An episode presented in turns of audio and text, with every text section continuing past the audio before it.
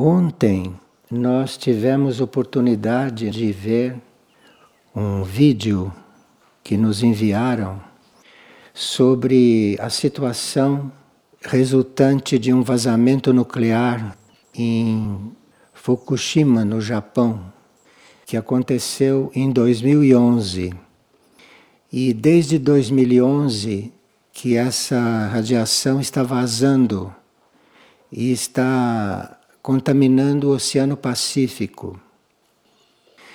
É um fato muito grave, e quando a Mãe Universal ou Cristo nos pedem orações pela paz e pela situação do mundo e da humanidade, esses detalhes não são acentuados. Mas foi bom termos conhecido aquele vídeo, porque já há dois anos que esta contaminação está se propagando e certamente não terá condições técnicas, científicas, para ser detida, a não ser que haja algum milagre. Então é por isso que nós estamos sendo convidados insistentemente a orarmos pelo estado do mundo, do planeta e da humanidade. Porque se as nossas orações alcançarem um grau mais amplo, o universo tem como responder. Agora, se as orações são mornas, ou se as orações não são regulares, ou se as orações não são feitas com convicção e devoção, os nossos apelos não, não têm força para subir. Isto são questões científicas, da ciência espiritual. Então, para nós termos uma oração que realmente chegue aonde deve chegar, nós teríamos que energizá-la com uma carga especial, principalmente num caso como este, que cientificamente é um caso perdido. Então, aqui é que nós sentimos a necessidade de orar. Porque tudo aquilo que o homem poderia fazer para remediar isto, não sabemos se poderá adiantar. Então, resta só orar. Há muito tempo não que a gente vem transmitindo isto, que só resta orar, só resta orar. Mas este só resta orar deve ser um apelo, um apelo que a gente faça por todos. Porque veja, este vazamento nuclear fatal aconteceu há dois anos. Foi noticiado e todos esqueceram. Todas as usinas continuam funcionando, as que existem não são desmontadas. Há usinas nucleares feitas em áreas sujeitas a terremotos. Então, aqueles que compreenderam, perceberam e sentiram que devem orar, teriam que redobrar os seus esforços e os seus apelos, porque a humanidade em geral está surda a este apelo. A não ser um ou outro grupo espalhado pelo planeta, grupos de contemplativos ou grupos monásticos, ou pequenos grupos de oração, mas o que acontece em matéria de oração não é proporcional à necessidade. Porque para haver uma resposta do universo diante de tanta coisa fora da lei que acontece na superfície do planeta, para haver uma resposta, para haver uma intervenção, seria preciso que a humanidade pedisse, mas que pedisse de verdade, que pedisse como um apelo, porque senão seria responder a pessoas que não estão muito conscientes do que acontece e que, portanto, precisariam fazer uma experiência muito negativa para aprenderem. O quadro geral indica que a humanidade precisaria de uma experiência negativa para aprender alguma coisa. Porque por amor e pela persuasão, ela não responde. Isto é, não responde na proporção que deveria responder para equilibrar tamanhos crimes que se cometem. Vocês veem, uma ciência que se diz evoluída sabe muito bem que estão construindo usinas nucleares que podem vazar a qualquer momento com um terremoto, com uma reação do planeta, e continuam incentivando isto, de forma que só resta orar. Aqueles que estão atendendo a este apelo teriam que fazer um pouco mais, isto é, orar também pelos outros, orar pelos que não oram.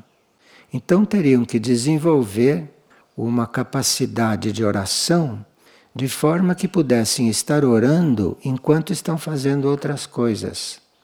Se nós desenvolvermos essa capacidade de oração, isto é, se nós compreendermos realmente, profundamente, que não há oração que chegue hoje, pelo que está acontecendo no planeta, se nós tivermos consciência disto, o nosso coração orará enquanto estamos fazendo outras coisas, porque nós criamos este ambiente dentro de nós, nós criamos um ambiente orante com a nossa intenção. Então, enquanto eu estou falando aqui, por exemplo, eu posso ao mesmo tempo estar orando. Se eu tiver isto já formado dentro de mim, então eu posso não esquecer jamais que eu estou orando. Então isto vale, vale tanto quanto você sentar e fazer uma oração formal, que também é necessário para disciplinar os nossos veículos. Porque quando os corpos não estão disciplinados, isto é, quando os corpos não estão ainda alinhados entre si e não estão coligados com os nossos níveis superiores, nós teríamos que providenciar para que esse alinhamento fosse feito, porque aí as nossas orações terão mais possibilidade de serem enviadas e de se expandirem. Agora, nós também temos sinais, temos instruções de que o reino angélico é um intermediário entre nós e os níveis superiores, nos quais as nossas orações, quando estão no início, podem não chegar. Mas o reino angélico está aí como intermediário. Então, mesmo que a gente não tenha segurança de que ora corretamente, saiba que existe o reino angélico entre nós e a fonte que transmite as nossas orações. De forma que isto é uma oportunidade também para nós termos uma relação contínua com o reino angélico. Isto é, eu estou falando aqui, me considero orando, mas considero que entre a minha voz, a minha intenção e os níveis altos do universo, existe esse reino angélico, transmitindo a minha intenção. Então, nós precisaríamos, nesses momentos cruciais do planeta, nesses momentos de uma gravidade kármica que nós não podemos imaginar, porque não temos muito conhecimento da lei do karma. Então, não podemos imaginar a consequência kármica da instalação e da existência destas usinas pelo homem. Não conseguimos captar as consequências kármicas disso, porque isto reflete nos outros reinos da natureza, não?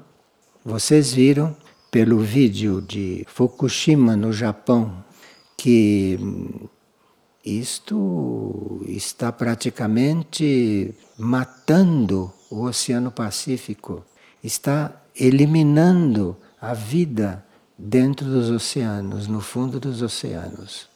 E isto tudo entra no karma planetário, entra no karma da humanidade. E como a humanidade é una, esse karma é dividido por nós todos, porque nós somos uma humanidade só. É uma vida só isto. Então, aqueles que são os responsáveis diretos por estas tarefas científicas recebem a maior parte do karma individualmente ou em grupos. Mas nós todos que podemos não estarmos patrocinando isto diretamente, como parte da humanidade que somos, temos uma parte nisto. Agora, na medida em que nós fazemos o oposto ao que a humanidade faz, a nossa parte neste karma vai diminuindo. Mas sempre nós teremos uma parte deste karma, porque a humanidade é um só ser. De forma que nós orarmos também por quem não ora, no lugar de quem não ora, hoje é uma necessidade vital. Hoje é uma necessidade concreta e não só um ato de doação e um ato místico, um ato de intenção, mas o que nós fizermos no campo da oração hoje é vital, vital para o planeta. E nós precisamos pensar na grande maioria que não ora, na grande maioria que está completamente indiferente a tudo isto. Então vocês podem imaginar e vocês podem perceber com o coração que deveríamos todos estarmos orando muito mais. E quando Maria nos diz que nós temos que fazer o inalcançável, talvez esteja se referindo a todas essas coisas também.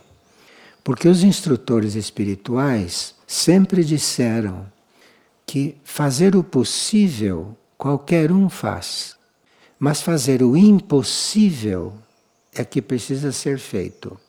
Mas parece que o impossível não basta mais. Agora é preciso fazer o inalcançável. Agora é preciso que a gente consiga o inalcançável, porque foi-se o tempo de fazer o impossível. A mãe, aquela grande instrutora, sempre dizia: se vocês são discípulos, se ponham a fazer o impossível. Se ela vivesse hoje, falasse hoje conosco, ela diria: trata-se de fazer o inalcançável, não mais o impossível, o inalcançável. Aquilo que não se pode alcançar para fazer. Se trata disto hoje. Como isso pode ser real? Pode ser real porque se você tiver realmente consciente da necessidade deste planeta e da necessidade desta humanidade adormecida, se você se põe a fazer o impossível, o universo responde, o universo completa. Então se poderá sim chegar ao inalcançável. Porque o que está sendo alcançado não é feito por nós, que não conseguimos, porque para nós é inalcançável. Mas este termo reflete a necessidade que nós temos de estarmos em coligação com o universo, de estarmos em coligação com a hierarquia, de estarmos em coligação com o reino angélico, com os arcanjos, porque nós teríamos que ser completados para que o inalcançável possa acontecer. Porque se este apelo consegue transcender as leis materiais da Terra, as leis materiais deste planeta, as leis do espaço, as leis do tempo, isso tudo para nós é inalcançável, mas não é inalcançável. Se o universo se une, se o reino angélico se une, se os arcanjos se unem, deixou de ser inalcançável. Então fazer o inalcançável, para nós, continua sendo inalcançável. Mas a intenção e a nossa disposição de chegar a isto vai ter uma resposta, vai ter uma união com aquilo que pode sim fazer o inalcançável. Porque a Mãe Universal, o Cristo planetário, a consciência única, não é? Devem ter muito mais meios para responder mais à necessidade da humanidade, à necessidade da Terra, se nós realmente estivermos solicitando. Porque há uma lei da energia que diz: a energia não se desperdiça. Nós é que desperdiçamos energia o dia inteiro em coisas inúteis. Mas é uma lei da energia que a energia não se desperdiça. E o universo é perfeito nesta lei. De forma que desperdiçar uma energia sem que nós estejamos conscientes de que ela é necessária, seria nós nunca aprendermos nada. Então, nós teríamos que hoje fazer não só a nossa parte, mas fazer também a parte daqueles que nada fazem, que são a grande maioria, mas a grande maioria mesmo. Então, o momento hoje é muito diferente. Nós temos aqui em Figueira, além de estimularmos orações e formarmos grupos de orações que estão espalhados por todo o planeta hoje, a gente tem feito também trabalhos positivos, trabalhos que procurem equilibrar a situação geral do planeta. Entre esses trabalhos, nós estamos estimulando muito, mais que antes, os mutirões. E hoje eu queria dar aqui umas notícias a respeito dos dois últimos mutirões que foram realizados, que foram mutirões onde a gente conseguiu um nível diferente de postura. E pelas fotos que foram tiradas, pela harmonia com que tudo está acontecendo, nós estamos vendo que em certos momentos, durante os mutirões, estamos como que orando. Isso se vê pelas fotos e se vê também pelo silêncio e pela harmonia que acontecem durante os mutirões. As fotos emanam isto. Então nós estamos colecionando essas fotos, estamos colecionando estas cenas, para depois irmos fazer um trabalho de estímulo à oração, à oração silenciosa, à oração na vida, porque esses mutirões estão realmente demonstrando que isto é possível. Esses dois mutirões funcionaram também como uma oração. Isto emana das fotografias, emana da energia das fotos. Isto também tem outros símbolos que nós gostaríamos muito de ressaltar para que a gente trabalhasse isto.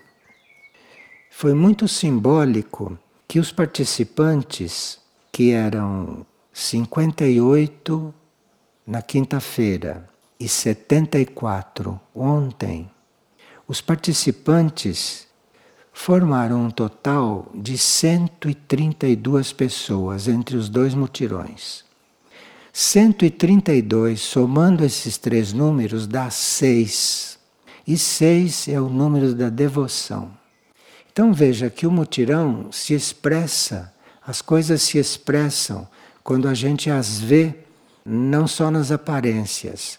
Então, se você soma os que participaram quinta, os que participaram sábado, isto tudo somado dá o número seis. Na prática dos números que vocês conhecem, não é? Conhecem aí Os Números e a Vida, esse livro. Então você, pelos números, você lê o que acontece na vida. Então, a soma de tudo dá seis, é sinal que havia devoção no mutirão. E isto está retratado nas fotos. Então nós estamos também aprendendo a orar quando fazemos os mutirões. Estamos aprendendo a orar, estamos inconscientemente ou subconscientemente nos colocando numa postura que depois, quando chegar a nossa hora de oração, estamos numa outra condição. Então vocês veem que esses mutirões estão muito atuais para nós. Não só atuais porque estamos respondendo de uma forma harmoniosa, de uma forma devota, aquilo que a terra, que é o reino mineral, não produz, aquilo que o reino vegetal produz, os mutirões foram nas plantações de arroz, né, das terras do sol. E aquilo emana um clima de oração muito profundo, muito visível. E aconteceu também de, entre essas cento e trinta e duas pessoas que somaram os dois dias, eram pessoas vindas de todas as áreas de Figueira. Não faltou nenhuma área, não faltou a Casa Luz da Colina e não faltaram os representantes da cidade. De forma que foi um mutirão completo. Além daquilo que foi o serviço que se prestou ao plantio de arroz, foi um trabalho completo. Aconteceu muita coisa aí. Porque, veja, vocês vão ver pelas fotos, quando nós as tivermos organizado melhor e tudo, vocês vão ver que se trabalha sem ferir a terra. Não se trabalha machucando a terra, não se usa tratores, não se usa instrumentos violentos. Então a gente vê o toque das mãos na terra, o toque das mãos na planta, sem ferir a terra, sem, sem ferir os outros reinos. Isso é muito importante e se tem conseguido isto bem naturalmente. E nós temos também, aproveitando esta porta que se abriu através do clima nesses mutirões, nós teríamos também que cuidar não só de um grupo para plantios, mas também teríamos que cuidar de um grupo para cuidar das árvores. Porque em Figueira nós teríamos que organizar este grupo, porque as árvores, nós temos consciência do que elas representam. As árvores crescem para cima, as árvores buscam a luz. Então as árvores, naturalmente, são uma ligação entre a terra e o céu.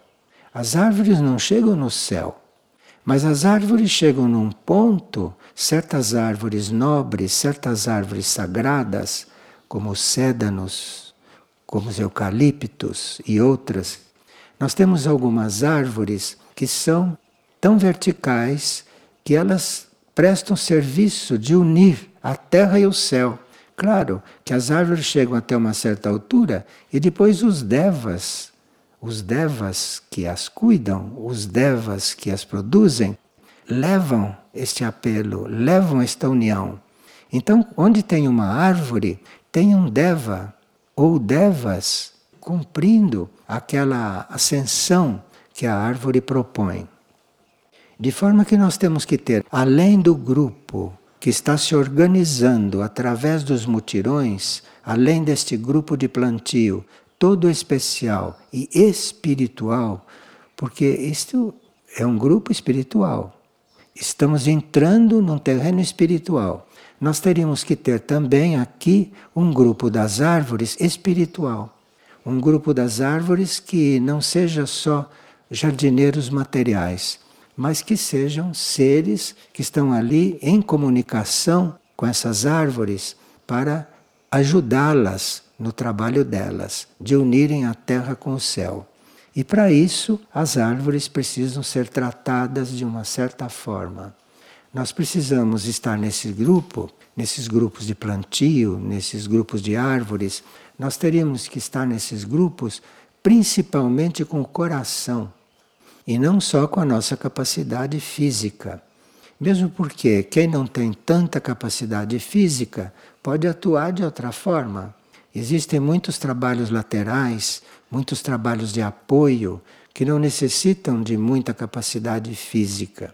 E ambos os grupos podem se servir de nós todos, de qualquer um de nós.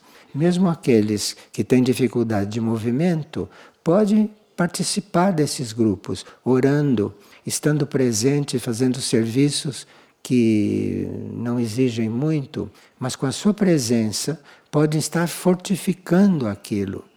O importante é que a gente ponha o coração nestas coisas e não fique só visando a coisa material, não só visando o resultado.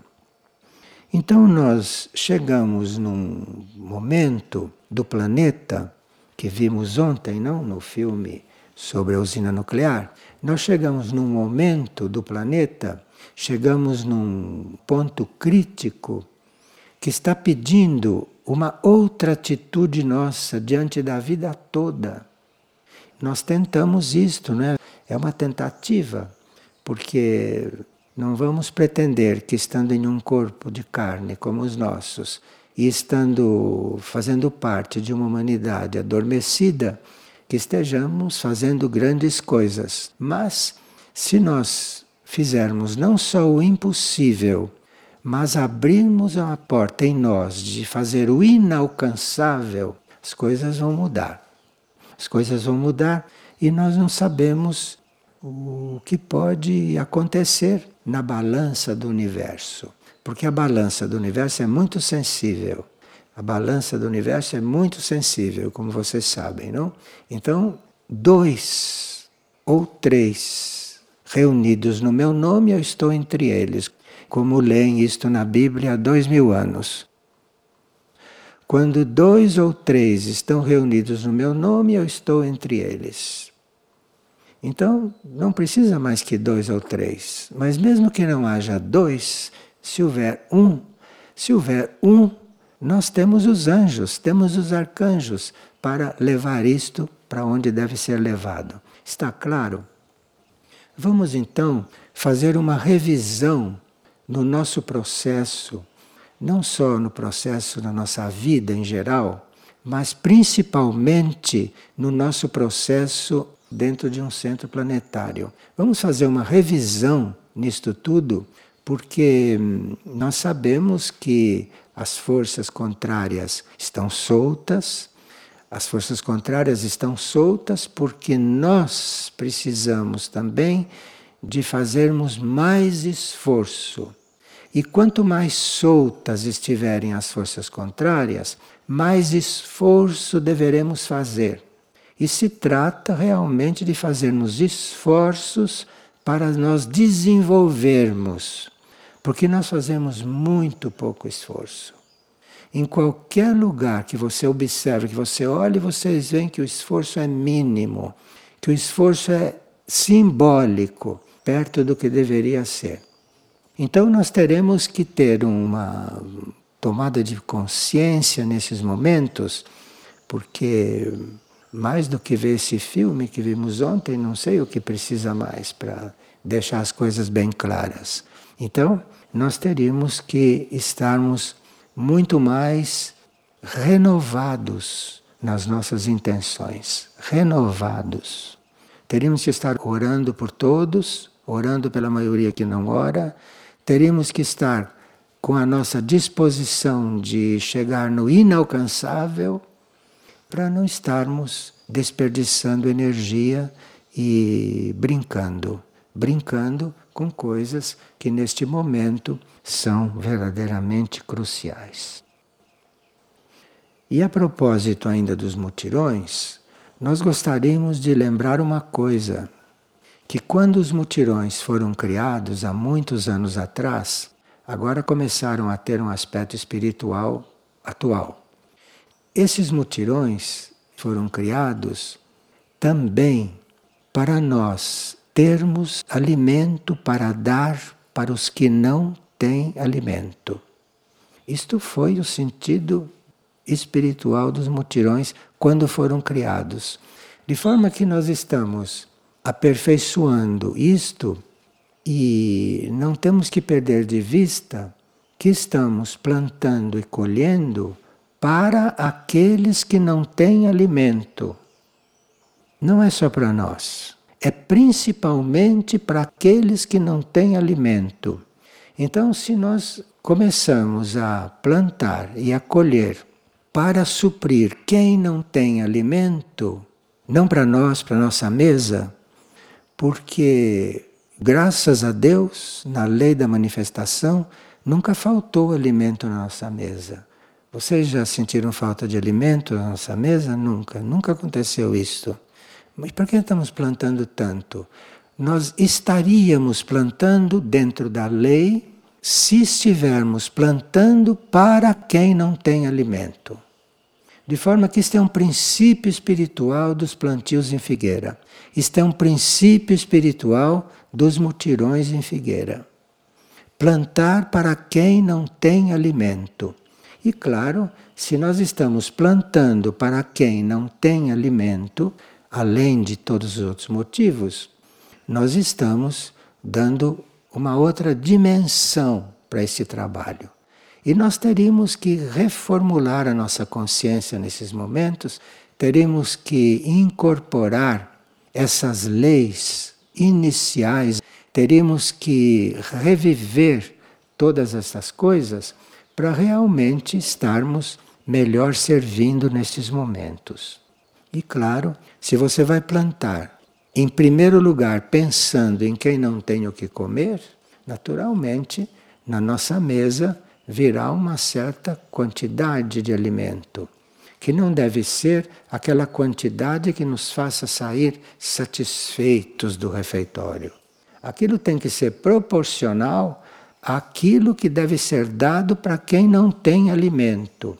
Então nós teríamos que reorganizar, reorganizar o nosso corpo, teríamos que trabalhar no sentido de que as nossas emoções não participassem da nossa alimentação, porque o indivíduo emocionado come muito mais do que precisa. O indivíduo que está com a mente tumultuada se serve muito mais do que aquilo que precisaria realmente. E isto tudo está sendo tirado de quem não tem o que comer. Enfim, todos esses trabalhos parecem coisas muito materiais, mas não são, não. Se fosse só o lado material, nós não precisaríamos estar aqui. Se nós estamos aqui, com a nossa presença, com a nossa consciência, é para regenerar, para transformar tudo isso. É para transmutar isto que é esta forma da humanidade se alimentar. Sem nem pensar. Porque, além de jogarmos fora setenta por cento do que a natureza nos dá, vai para o lixo, setenta por cento. Além disso, nós temos a nossa falta de atitude correta. Nós temos o lado espiritual que está faltando em toda a nossa relação com esse alimento, desde o plantio até o momento em que vamos nos servir. Então, esses mutirões de quinta e sábado nos mostraram, da forma como foram conduzidos e da forma como foram cumpridos, suscitaram todos esses comentários. Isto quer dizer que talvez já estejamos maduros para virar uma chave. Isso os mutirões demonstraram. Então vocês veem, quando nós fazemos uma ação, e aquela ação é correta, aquela ação se torna uma entidade. Então eu não estou falando de fulano nem de beltrano, eu estou falando do mutirão. O mutirão tornou-se uma entidade. O mutirão em si já é alguma coisa. E quem chegar agora a participar desse mutirão vai ter uma expansão, porque o mutirão vai trabalhá-lo. O mutirão já é uma entidade, já é uma coisa que está aí. Nós vamos organizar essas fotos e vamos estudar isso do ponto de vista da oração, vamos estudar isto do ponto de vista do exercício espiritual que isto tudo representa. Sim? Quando você fala que setenta por cento do que nós plantamos é desperdiçado... Não, não aqui. Não, eu estou falando no planeta, não aqui. Eu não sei se vocês observaram... Quase todos vocês, ou todos, já viajaram de avião. Vocês sabem que tudo aquilo que vocês deixam na bandeja é jogado no lixo, tudo. Se é jogado no lixo aquilo que você vê, imagina o que é jogado no lixo lá atrás das paredes. E não é só nas companhias aéreas que se joga comida no lixo oficialmente. São obrigados a jogar comida no lixo. E a lei também obriga a que os restaurantes, restaurantes desses aqui nós, que também tem que jogar tudo no lixo, obriga, obriga, para evitar contaminação, doenças, claro, isso não vamos entrar nesse assunto, mas se joga setenta por cento fora, no planeta.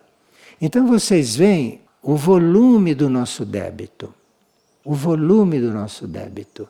Então nós deveríamos estar orando no mínimo setenta por cento mais, no mínimo setenta por cento mais. As pessoas que organizaram apontam que o mutirão foi uma oportunidade de união muito grande e que as pessoas se sentiam muito unidas e trabalharam a união. O trabalho da união não é só consciente.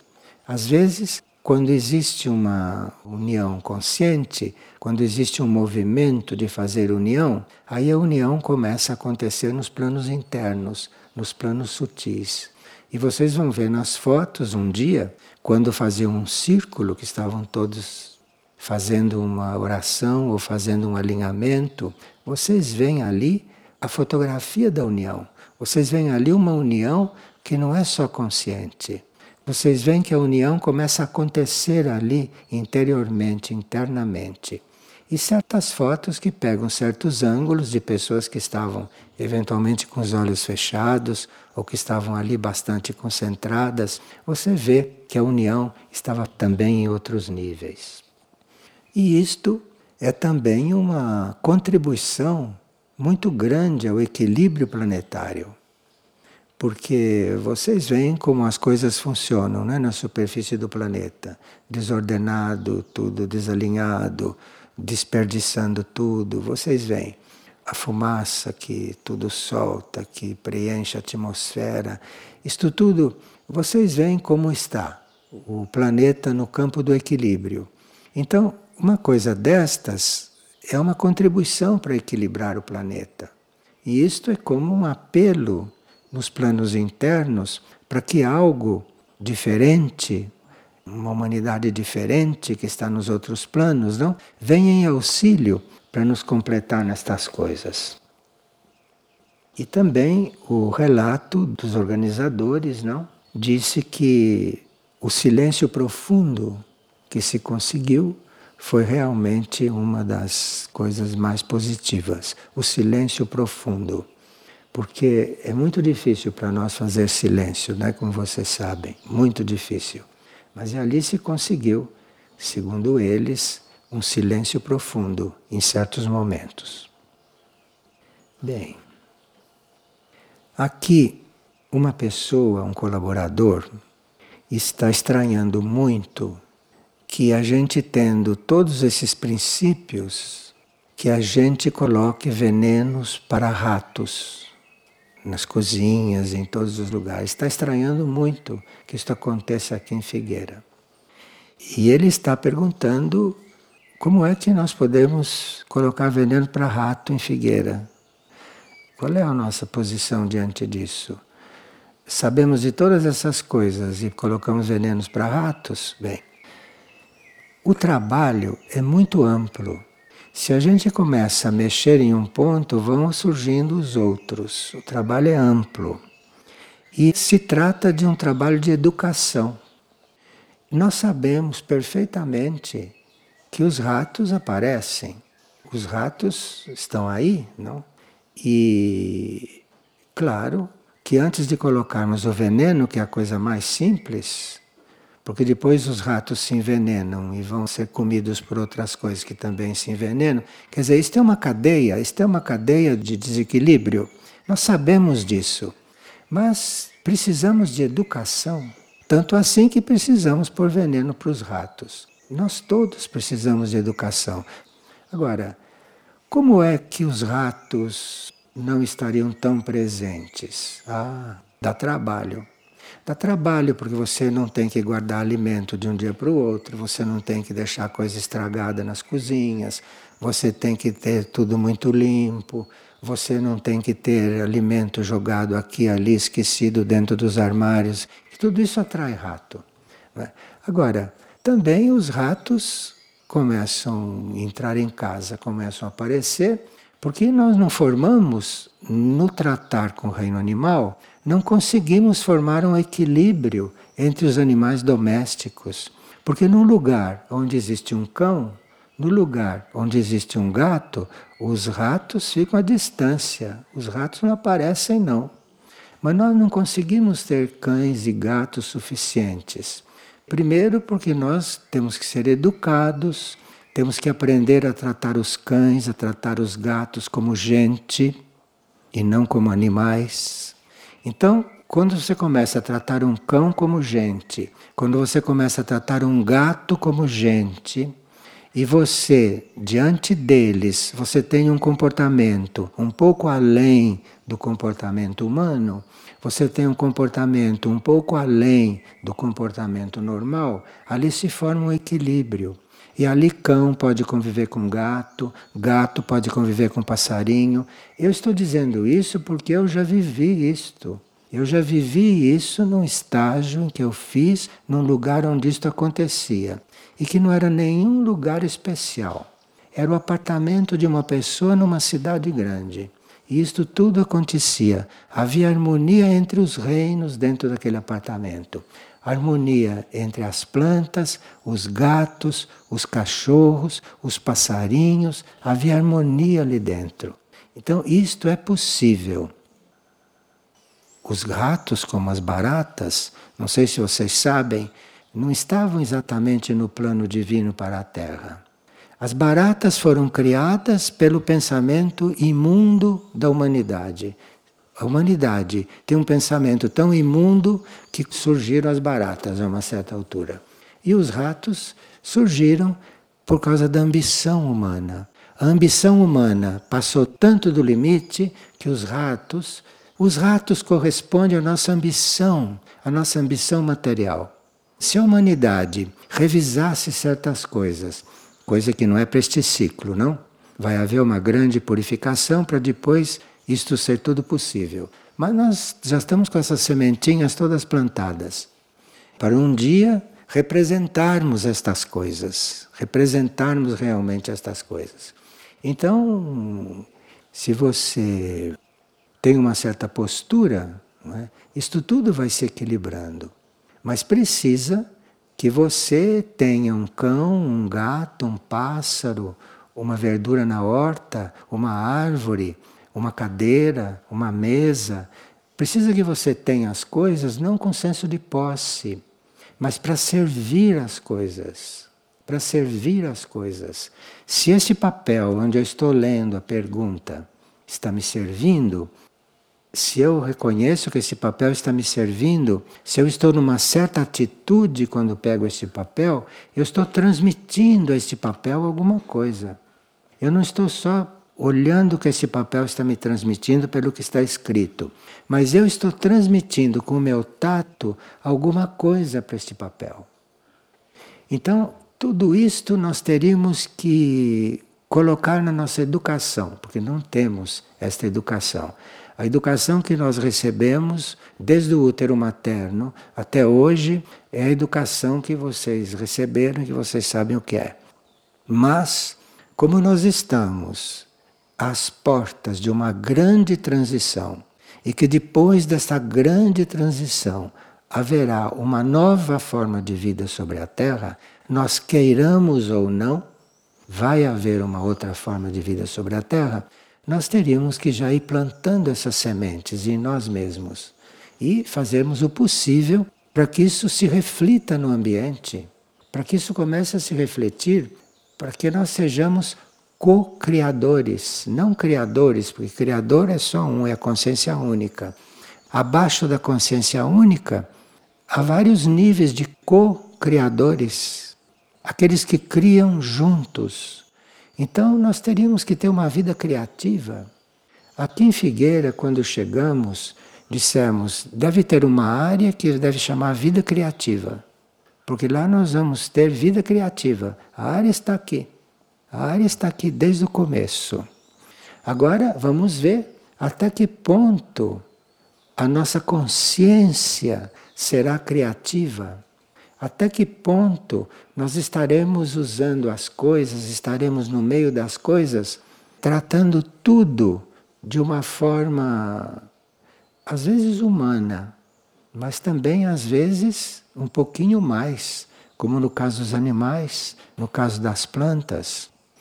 Se você tem um convívio com o animal sem a intenção de querer tratá-lo como gente, aquele animal jamais vai responder para você em todo o potencial dele. Ele vai responder como animal, que é como ele está sendo tratado. Ele não vai deixar de ser animal com o convívio com você. Mas você precisa tratá-lo como gente para você poder perceber como é que você vai tratar com o reino espiritual. Como é que você vai tratar o ser humano, seu semelhante, que não devia estar sendo tratado como ser humano. Porque ser humano, você já viu no que nível é. Então, o seu semelhante não devia estar sendo tratado como ser humano. Porque como ser humano ele já se definiu, já mostrou o que é. Mas ele teria que ser tratado como alma. Teria que ser tratado como um espírito. Então imagina que transformação da vida seria se nós tratássemos animais como seres humanos e se nós tratássemos seres humanos como almas. O que seria uma comunidade espiritual? O que seria uma comunidade espiritual? Não é? Não precisa que a gente seja um membro de uma comunidade formalizada. Isso nós fazemos em nós. Mesmo que você viva numa clausura, fechada numa cela, você faça isso. Você faz isso, você está fazendo por todos. Você está fazendo por todos. Muitos dão a desculpa, não adianta fazer porque ninguém faz. Claro, porque ninguém faz, que você devia fazer por todos. É tão simples. Então, aqui por que que nós demos venenos para o rato? É porque ainda não temos essa educação. Porque ainda não formamos um ambiente em que os ratos possam ficar à distância. Possam estar no, no lugar deles, que eu não sei onde é. Mas eles encontram o lugar deles. Se eles foram criados pelo homem, pela sua ambição, se eles foram criados pelo homem, se nós formos nos reeducando, eles não terão mais o que fazer aqui, eles não terão mais do que se alimentar, porque eles se alimentam também do nosso psiquismo, sabe? Um rato não alimenta só das coisas que ele come, o rato se alimenta do clima psíquico que nós criamos em volta. Então é fácil dizer, não vamos mais pôr veneno. Sim, mas teríamos que pôr em nós outras coisas, para não precisar pôr veneno. Precisa que a gente se decida, compreende? Precisa que a gente se decida. Precisa que a gente tome uma atitude. E principalmente uma atitude diante da lei do silêncio. Uma atitude diante da lei do silêncio. Porque diz uma mensagem que nós recebemos, que é no silêncio que se cria. Não é no barulho, é no silêncio que se cria. Essa murmuração contínua, essas coisas, isto é uma coisa que impede, impede a cocriação. Porque é no silêncio que se cria. Diz a regra, é no silêncio que se cria. E muitos de nós teriam, neste momento, no qual o silêncio é tão necessário em todos os lugares, seria alguém assumir, construir o silêncio. E aí, nesse caso, mesmo que todo mundo fale, mesmo que todo mundo grite, mesmo que todo mundo pule feito criança, eu não vou fazer isto, eu vou criar o silêncio. Eu vou co-criar o silêncio. Teremos que assumir todas estas coisas, de forma que esta cobrança deste colaborador deu margem a muita reflexão. Vocês cobrem as coisas, viu? Podem cobrar, cobrem à vontade, porque a cobrança é para nós todos, para nós todos, serve sempre para nós todos. E aqui uma pessoa perguntou, se é que o orgulho nos acompanha até o fim, porque nós aqui numa partilha afirmamos que o orgulho nos acompanha até o fim, até a última encarnação. Enquanto encarnados, o orgulho nunca desaparece completamente. Então, se o homem é orgulhoso noventa e nove por cento, aquele que se trabalhou muitas vidas é orgulhoso meio por cento. Entendeu? Mas esse meio por cento vai até o fim. Talvez seja um estímulo para nós não ficarmos tão apegados a, a esse plano do orgulho, não é? Então, esse meio por cento, eu digo os santos, hein? Falo os santos, não nós. Nós estamos lá pelo oitenta por cento, setenta por cento, falando dos santos. Santos super santificados, meio por cento. E se o orgulho nos acompanha até o fim, ele pergunta, como detectá-lo e como vencê-lo? Bem, detectá-lo é fácil, basta olhar para você, sem que você espere, você está distraído, de repente olha para você, você vê esse orgulho. Você vê no modo de vestir, no modo de pensar, no modo de pentear, você vê o orgulho de todo jeito. Agora, como vencê-lo? Vencendo a si mesmo, né? Vai vencendo a si mesmo. E para isso, vocês perceberam que a gente recebe golpes da vida, não? A vida de repente nos golpeia no orgulho. Se vocês olharem um pouquinho para trás e verem todos os golpes que já receberam na vida e não bastaram. Então, é pelos golpes da vida que vamos nos dando conta, né? Que somos orgulhosos. E o destino organiza isso de forma perfeita. Você não precisa se preocupar. Você sabe que o destino vai se organizando de forma que você seja golpeado no orgulho o tempo todo. Mas se a gente, quando é golpeado no orgulho, aceitasse, aceitasse e dissesse, bem-vindo o golpe, já estaria um pouquinho menos orgulhoso. Mas acontece que quando golpeiam o nosso orgulho, nós ficamos todos eriçados. Tem gente que o cabelo fica assim até em pé, de tão tocada que ficou no orgulho. Quando se dá um toque no seu orgulho, né, você diz, oh, graças a Deus, quebrou um pouquinho. Um pouquinho, hein? Porque é difícil. Esse trabalho começa a gente se auto-observar.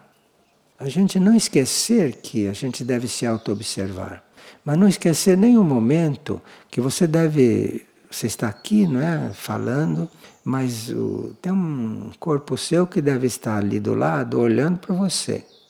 E esse corpo seu que fica olhando para você, observando tudo, vai transmitindo para sua mente tudo isso que você está observando. Se a gente não se observa continuamente, a gente perde completamente o autocontrole. Aos pouquinhos vai perdendo o autocontrole.